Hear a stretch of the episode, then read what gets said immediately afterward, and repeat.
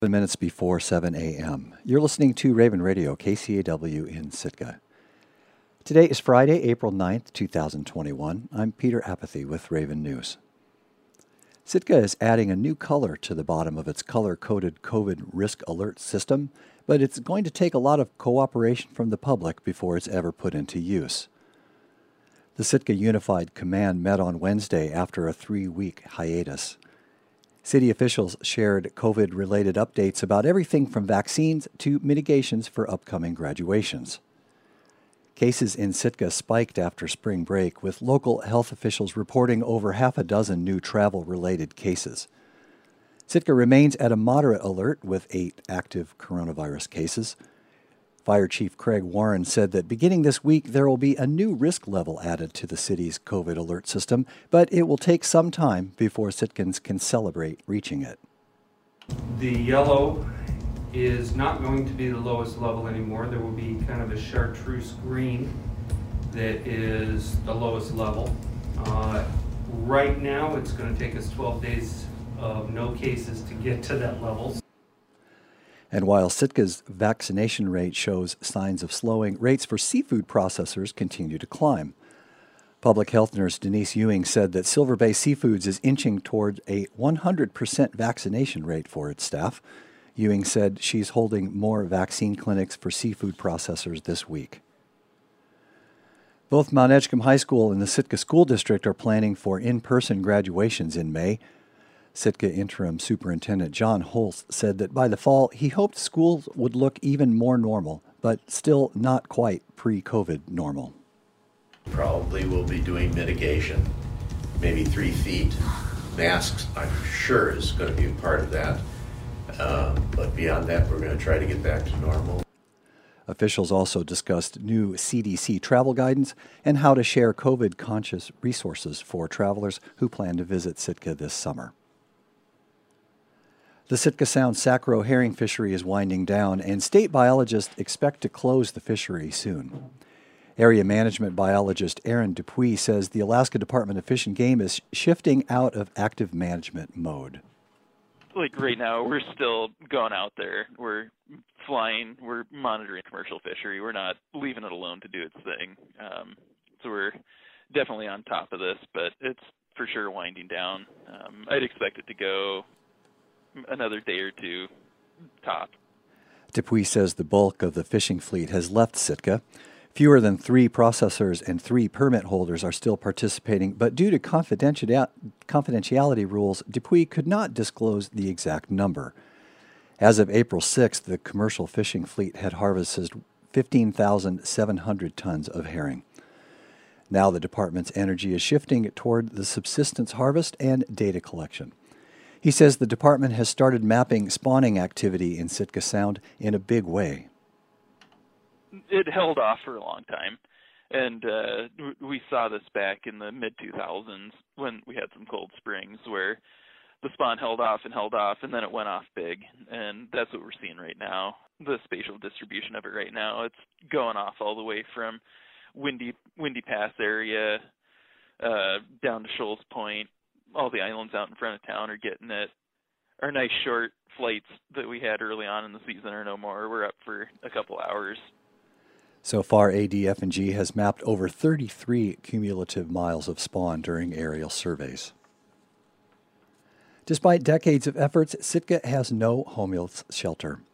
The latest attempt by the Sitka Homeless Coalition fell through after the organization couldn't find a space to rent. Now, as KCAW's Erin McKinstry reports, the coalition is turning to a possible tiny home community instead to help tackle chronic homelessness. Before last year, Kathy Carlson never imagined she could end up homeless. She lived in public housing, but was evicted for failure to pay her rent. She says she didn't have an income and she didn't know where to turn. Because I was not on my medication, I had three strokes, and I have to be on antidepressants, and I wasn't. And I couldn't say two words without crying. Eventually, the Sitka Homeless Coalition and another local organization helped her find and rent a room in someone's house. She says she's back on her medication and she's reapplying for disability and public housing. all of that has been a lot easier with a roof over her head. I got my place in I was able to go see my doctors and I mean I could have when I was homeless, but they always ask you where you live, you know, and it was embarrassing to say in my car, Crescent Harbor usually. Still, Carlson was homeless for a year. If Sitka had a local shelter or temporary housing, she could have gotten back on her feet a lot sooner. According to a 2020 survey, 17 people in Sitka are homeless, although the number is likely higher.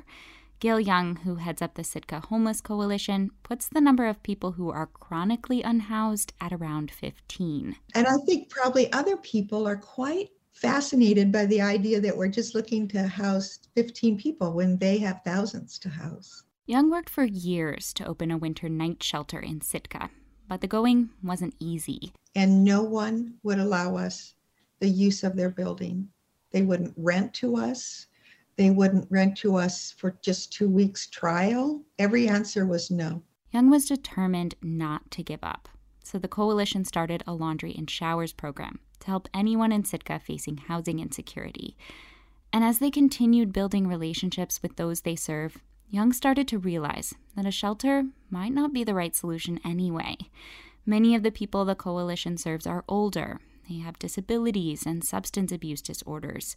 A lot of them are constantly in need of basic supplies because they don't have a place to lock up their things. They needed the whole home situation, not just a night six months of the year on the floor. Young and coalition volunteer Hannah Green started scouring the web and making phone calls. And we were looking at like big cities, small cities, rural community, like how did you start? How did it work? What doesn't work? Two pieces of advice stood out. The first was to implement a housing first model. The idea is to get someone into housing as quickly as possible and then offer them supportive services on site. There's no time limit to how long someone can stay and very few requirements. What they found is that after someone has a place and maybe a lock on the door and all their stuff in one spot, then they can start thinking about other things in their life, like a job and sobriety and reconnecting with their families and all of that. The second was to build individual units rather than group housing, so everyone has a space of their own, which can alleviate safety concerns.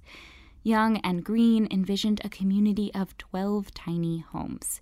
Each one would have a small kitchen and bed, there'd be a communal shower and laundry facility, and an employee on site to help connect people with services if they want them. The next question was where to put it. You see the pink ribbon? Oh, there it is. Yep. Young, Green, and Carlson dodge branches as they hunt for pink flagging in a wooded lot at the end of Jarvis Street. This undeveloped land belongs to the Alaska Mental Health Trust Authority. The trust recently sent a surveyor to mark a two acre section for the potential tiny home project. This land right here and back in here has been traditionally where homeless people have had camps. The trust serves people with mental illnesses and substance abuse issues, among other things. CEO Mike Abbott says the trust's million acres of land is typically used to generate revenue for trust programs, things like logging, mining, or oil and gas development. But when Young approached them about leasing the land for a project that directly benefits those they serve, they thought, why not? So that's a little bit different, but it's a welcome difference as far as we're concerned. Nothing is finalized. Abbott says the coalition will need to demonstrate a feasible financial plan before they'll consider a formal grant proposal. The trust paid for a planning report that puts startup costs at just over a million dollars. They'll also want to see strong community support, which City Planning Director Amy Ainslie says has been an issue in the past. You know, sometimes finding an ideal location can be difficult because it's one of those things that people can support in abstract but might have strong opinions about where, you know, where is the appropriate place. Building partnerships, bringing in utilities, clearing the land, the challenges are endless. But Young is unfazed. Things have just worked out just an amazing way. And so I'm I've learned to just not not go there until it's time to be there. She says eventually they could add more services like a community garden, life skills classes, and employment opportunities. But the first priority is to get people out of the rain and sleeping on mattresses. Housing first. Reporting in Sitka, I'm Erin McKinstry. Throughout April and May, Raven News will be bringing you stories about affordable housing solutions every Friday as part of our Building Solutions series. To find photos and more in-depth reporting, please go to kcaw.org slash building solutions. And we have a correction to a story that aired on Wednesday and Thursday about a bridge in Tenakee Springs. The Indian River Bridge was 32 years old, not 22 years old, when it was destroyed in a December storm. We apologize for the error.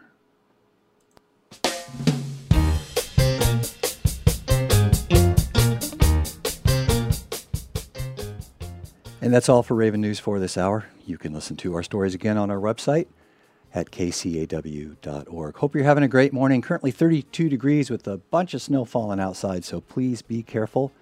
Take a little bit of extra time and take care. This is Morning Edition on Raven Radio, KCAW Sitka. It's one minute after 7 a.m. We're headed into NPR.